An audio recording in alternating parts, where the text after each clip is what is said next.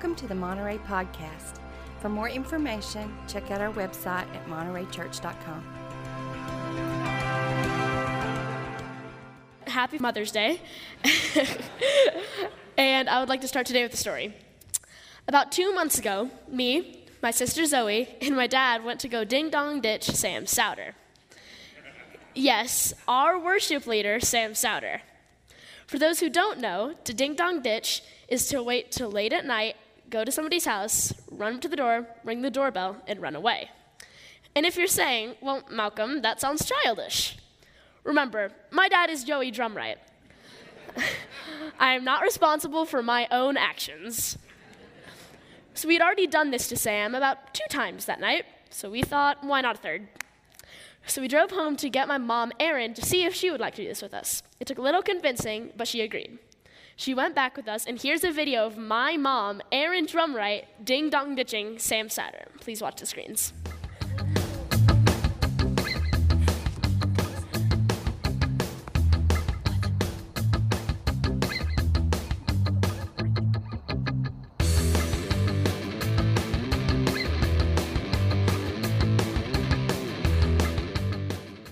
Yep, that was my mom. So, the reason I'm showing you all of this is because my mom doesn't usually love doing that sort of thing. But because me and my family were enjoying messing with Sam late at night, she was willing to put our needs before her own. This is like God, because God doesn't put his needs before others. He wants to be with mankind, and he wants to put our needs before his. This is like a very famous scripture, John 3:16. For God so loved the world that he gave us his one and only son, for that whoever believes in him shall not perish but have eternal life. Like I was saying, this is like God because he's willing to sacrifice his own son to be with humankind. He wanted us to be with him and have eternal life. So whenever we believe in Jesus, we're able to be with God. Oh, and I would just like to say don't ding dong ditch any random person because you'll probably get in trouble for it. So today we celebrate moms and the way they show God through their actions, words, and sacrificial love. And since it's Mother's Day, I wanted to share a few interesting facts about it. First, 122 million phones will ring today with children calling their moms. This is more than any other Sunday of the year. Secondly, Mother's Day is the busiest restaurant day of the year. More than one third of American adults fight to get reservations to celebrate mom, thus making Mother's Day the busiest restaurant day of the year. Lastly, Mother's Day is the third most attended church service. We all know Easter and Christmas have the biggest attendances, but something about mom makes people want to show respect and focus on faith and family. Papa, is this true about Monterey? Is Mother's Day really that big here? Uh, well, yeah, you can. Uh, if we talk about Easter and Christmas, so Easter is by far the biggest Sunday that we have here at Monterey. So Easter's the biggest. And then if we were to look at services, we would say Christmas Eve, which isn't typically on a Sunday. Uh, and so, really, in terms of Sundays, Mother's Day would be the second largest for a Sunday. So you got, you got Easter, then you have Mother's Day for the two biggest at Monterey. So, um, what about Father's Day?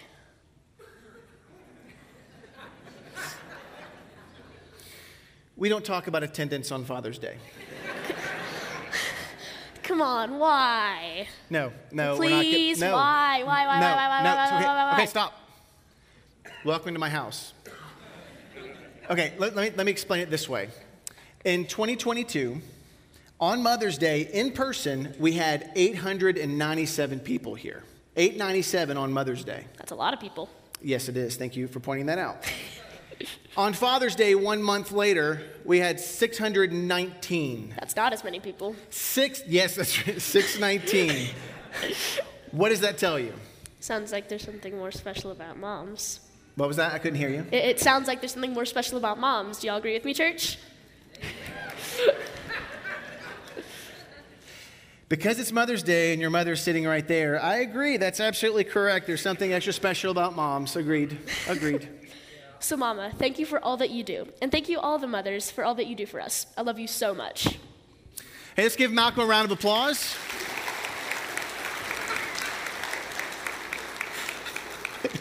he bowed, right? I didn't see that part. so I just want to be clear that, uh, that that is my son right there. Uh, and two is that he is not planning to apply for the preaching minister position that's available here, but he is available for speaking engagements. I am his manager and I take cash. So, between my first and third grades when I was growing up, my dad traveled a lot, and my mom was left at home to take care of us three kids. And I'm the baby, my sister, then my brother was the oldest. And I want to be clear, I am not in denial. I understand this now. Some of you are going to either think it or say it to me later, and I am in full agreement. We were horrible children.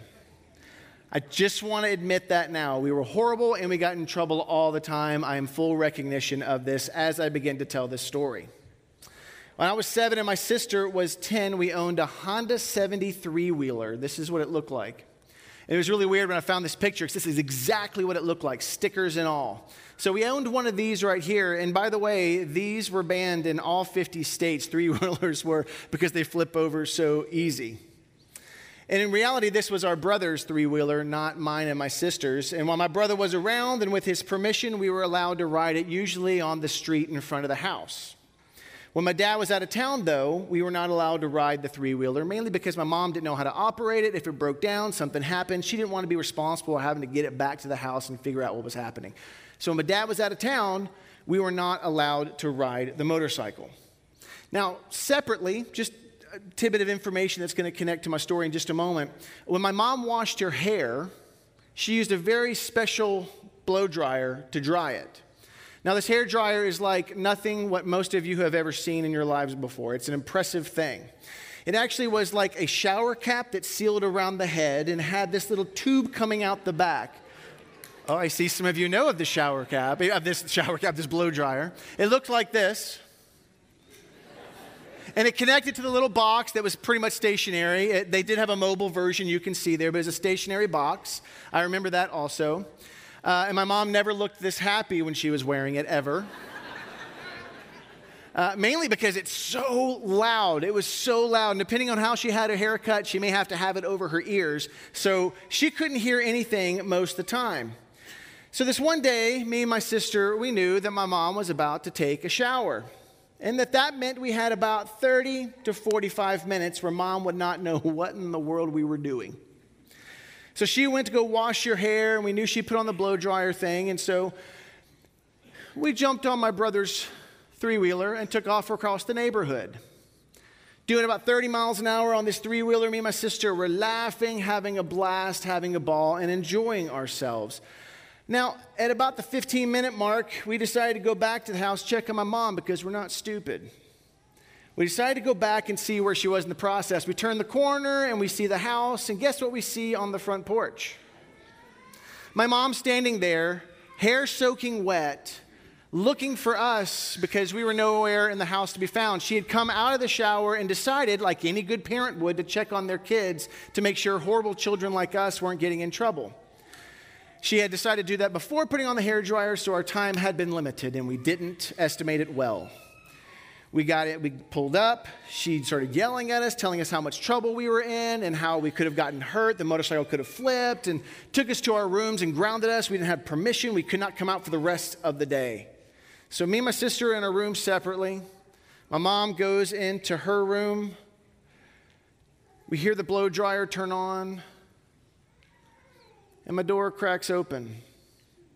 And it's my sister. And she says, Come on, we got a good 15 minutes before she's done. and we take off on the three wheeler of excitement throughout the neighborhood once again. I'm not making this up. We actually did do that. We were, I told you, I admit, we were horrible, horrible children. And this is the kind of stuff we did to my mom all the time when my dad was out of town, and it drove my mom nuts on a regular basis. By the time my dad got back from road trips, my mom was pretty close to insane and ready to kill all three of her children.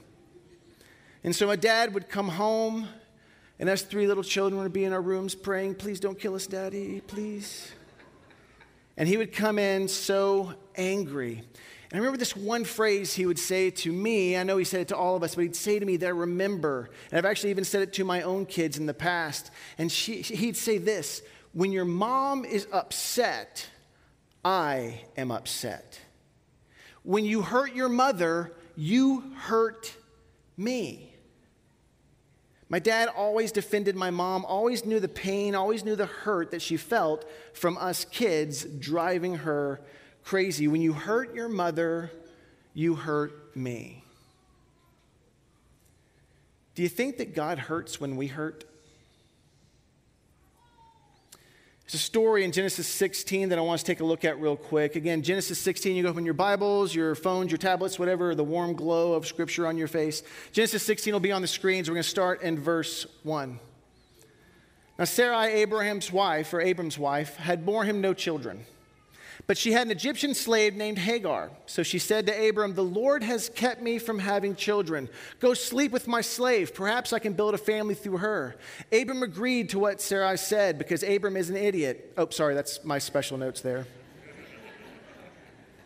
Verse 3 So after Abram had been living in Canaan 10 years, Sarai, his wife, took her Egyptian slave, Hagar, and gave her to her husband to be his wife. He slept with Hagar, and she conceived.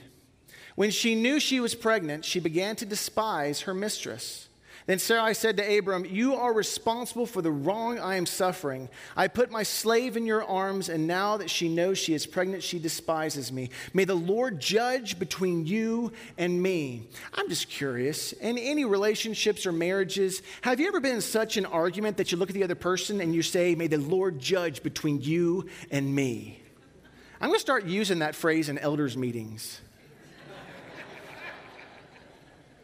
Verse 6 Your slave is in your hands, Abram said. Do with her whatever you think best.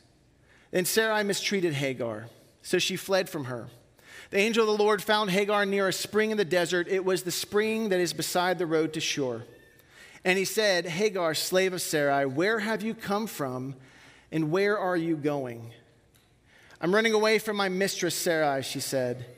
Then the angel of the Lord told her, Go back to your mistress and submit to her. The angel then added, I will increase your descendants so much that they will be too numerous to count. The angel of the Lord said to her, You are now pregnant, and you will give birth to a son. You shall name him Ishmael, for the Lord has heard your misery. He will be a wild donkey of a man. His hand will be against everyone, and everyone's hand will be against him. And he'll be, he will live in hostility toward all his brothers. She gave this name to the Lord who spoke to her You are the God who sees me. For she said, I have now seen the one who sees me. That is why the well was called Beer Lahai Rohai. It is still there between Kadesh and Bered. So Hagar bore Abram a son, and Abram gave the name Ishmael to the son she had born. Abram was 86 years old when Hagar bore him Ishmael. In those ancient times, just for some context, in those ancient times, it was a common practice for infertile wives to offer their maid or their servant or their slave to keep the family name alive. So Abram agreed to what Sarai had said. He slept with Hagar and she conceived. Now, let's put ourselves in Hagar's role for a moment. Let's put ourselves in Hagar's position. Just a little context there also. She was a slave. She was not willing. This is not something she got to choose. She was a slave living in a land not her own. She was Egyptian. She had been given to her master as a concubine for little more than to breed children. So once Hagar became pregnant, she began to despise Sarai, and Sarai began to mistreat her. Now, it's important also we understand that word where it says mistreat her, that word there to describe the treatment of Hagar. We find that in Genesis 16 6, and it's the Hebrew word anah. Anah would have been translated to afflict, humiliate, humble.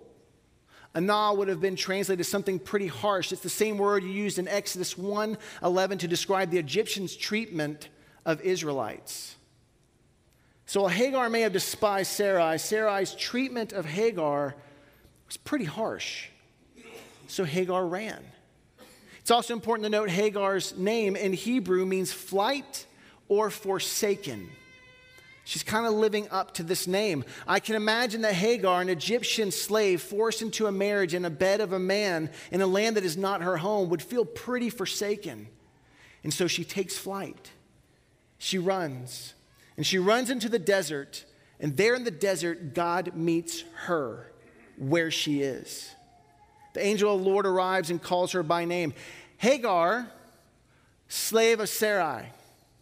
So, first, it's important to know God calls her by her name. Hey, Hagar, I know your name. I know who you are. And then he adds slave of Sarai because he wanted Sarai to know, he wanted Hagar to know, I not only know your name, I know who you are, I know where you come from, and I know the struggles that you have been walking through. Then the angel of God asked her two questions Where have you come from, and where are you going? Where do you come from, and where are you going? This is a, a, question that actually is very much so reminiscent of Genesis 3 when Adam and Eve hide from God, and God shows up and says, Oh man, where are you? And asks a rhetorical question that he really wants a response. Not because he doesn't know the answer any more than the angel here didn't know the answer. He asked because he wanted to start a relationship with Hagar. He wanted to understand where she was coming from from her own mouth, not just because he automatically knew it. And he wanted to meet Hagar right where she was, not where God would have wanted her to be necessarily. God wanted this Egyptian slave to know she was important to him. He knew her plans and he wanted to walk alongside her, starting with wherever she was, and show her a better way of doing or viewing things. Now, here's the hard part.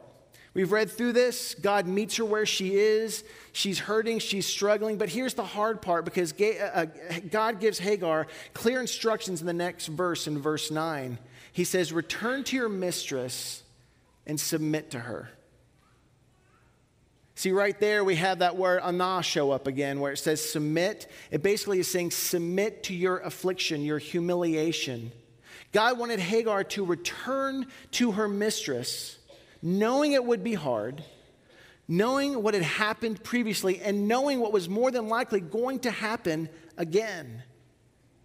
But God doesn't just stop at go back to the hurt. He says something else to prepare her. He blesses her, promises descendants without number, and gives her a hint of the man that her son would become. Then gives her her son's name, Ishmael.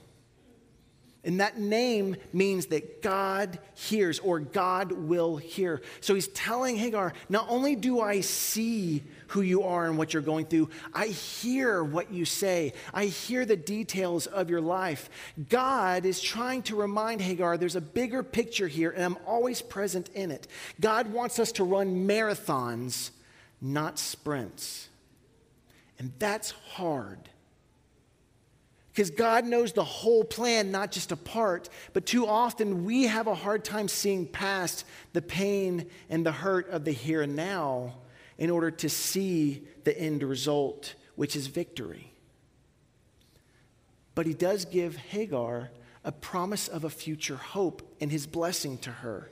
As he does us, we have a promise of a future hope that is the end of the race we are running, that is God's path to victory. We just don't always see it wherever we're sitting at the moment.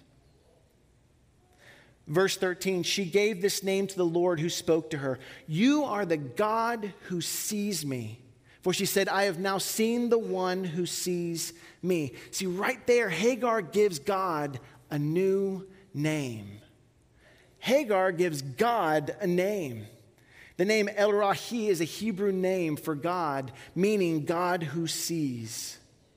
This is the only time in the Bible that we find this name used for God. This is the God who sees, the God who sees everything. This is El Rahi, the God who sees. El Rahi in my sorrow, El Rahi in my joys, El Rahi in my anah, in my affliction, humiliation. God sees our hardships, and while He may never promise to take them away from us, He promises you'll never walk through it alone. Much like the quote from my father when we drove my mother crazy.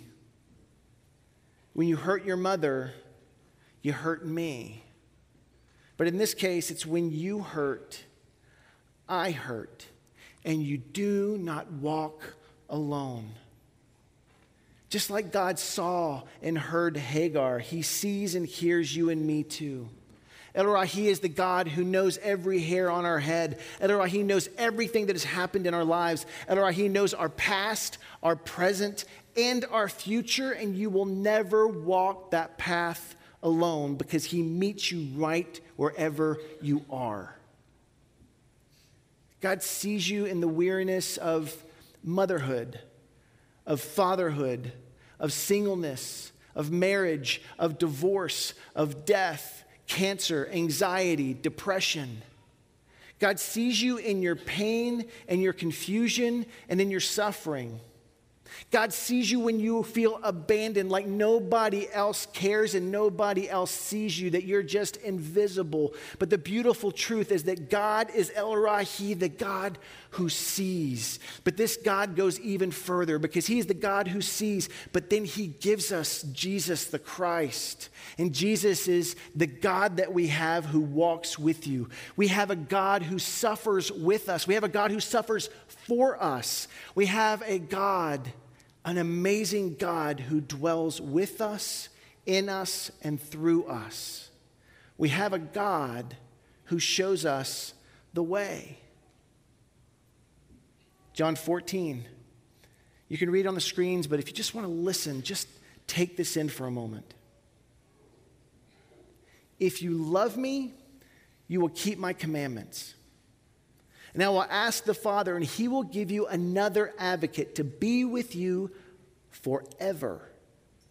This is the Spirit of truth, whom the world cannot receive because it neither sees him nor knows him, but you know him because he abides, he dwells, he has a relationship with you, and he will be in you. I will not leave you orphaned. I am coming to you. Father God, we are often so short sighted. It's just hard for us to see past right now and right here.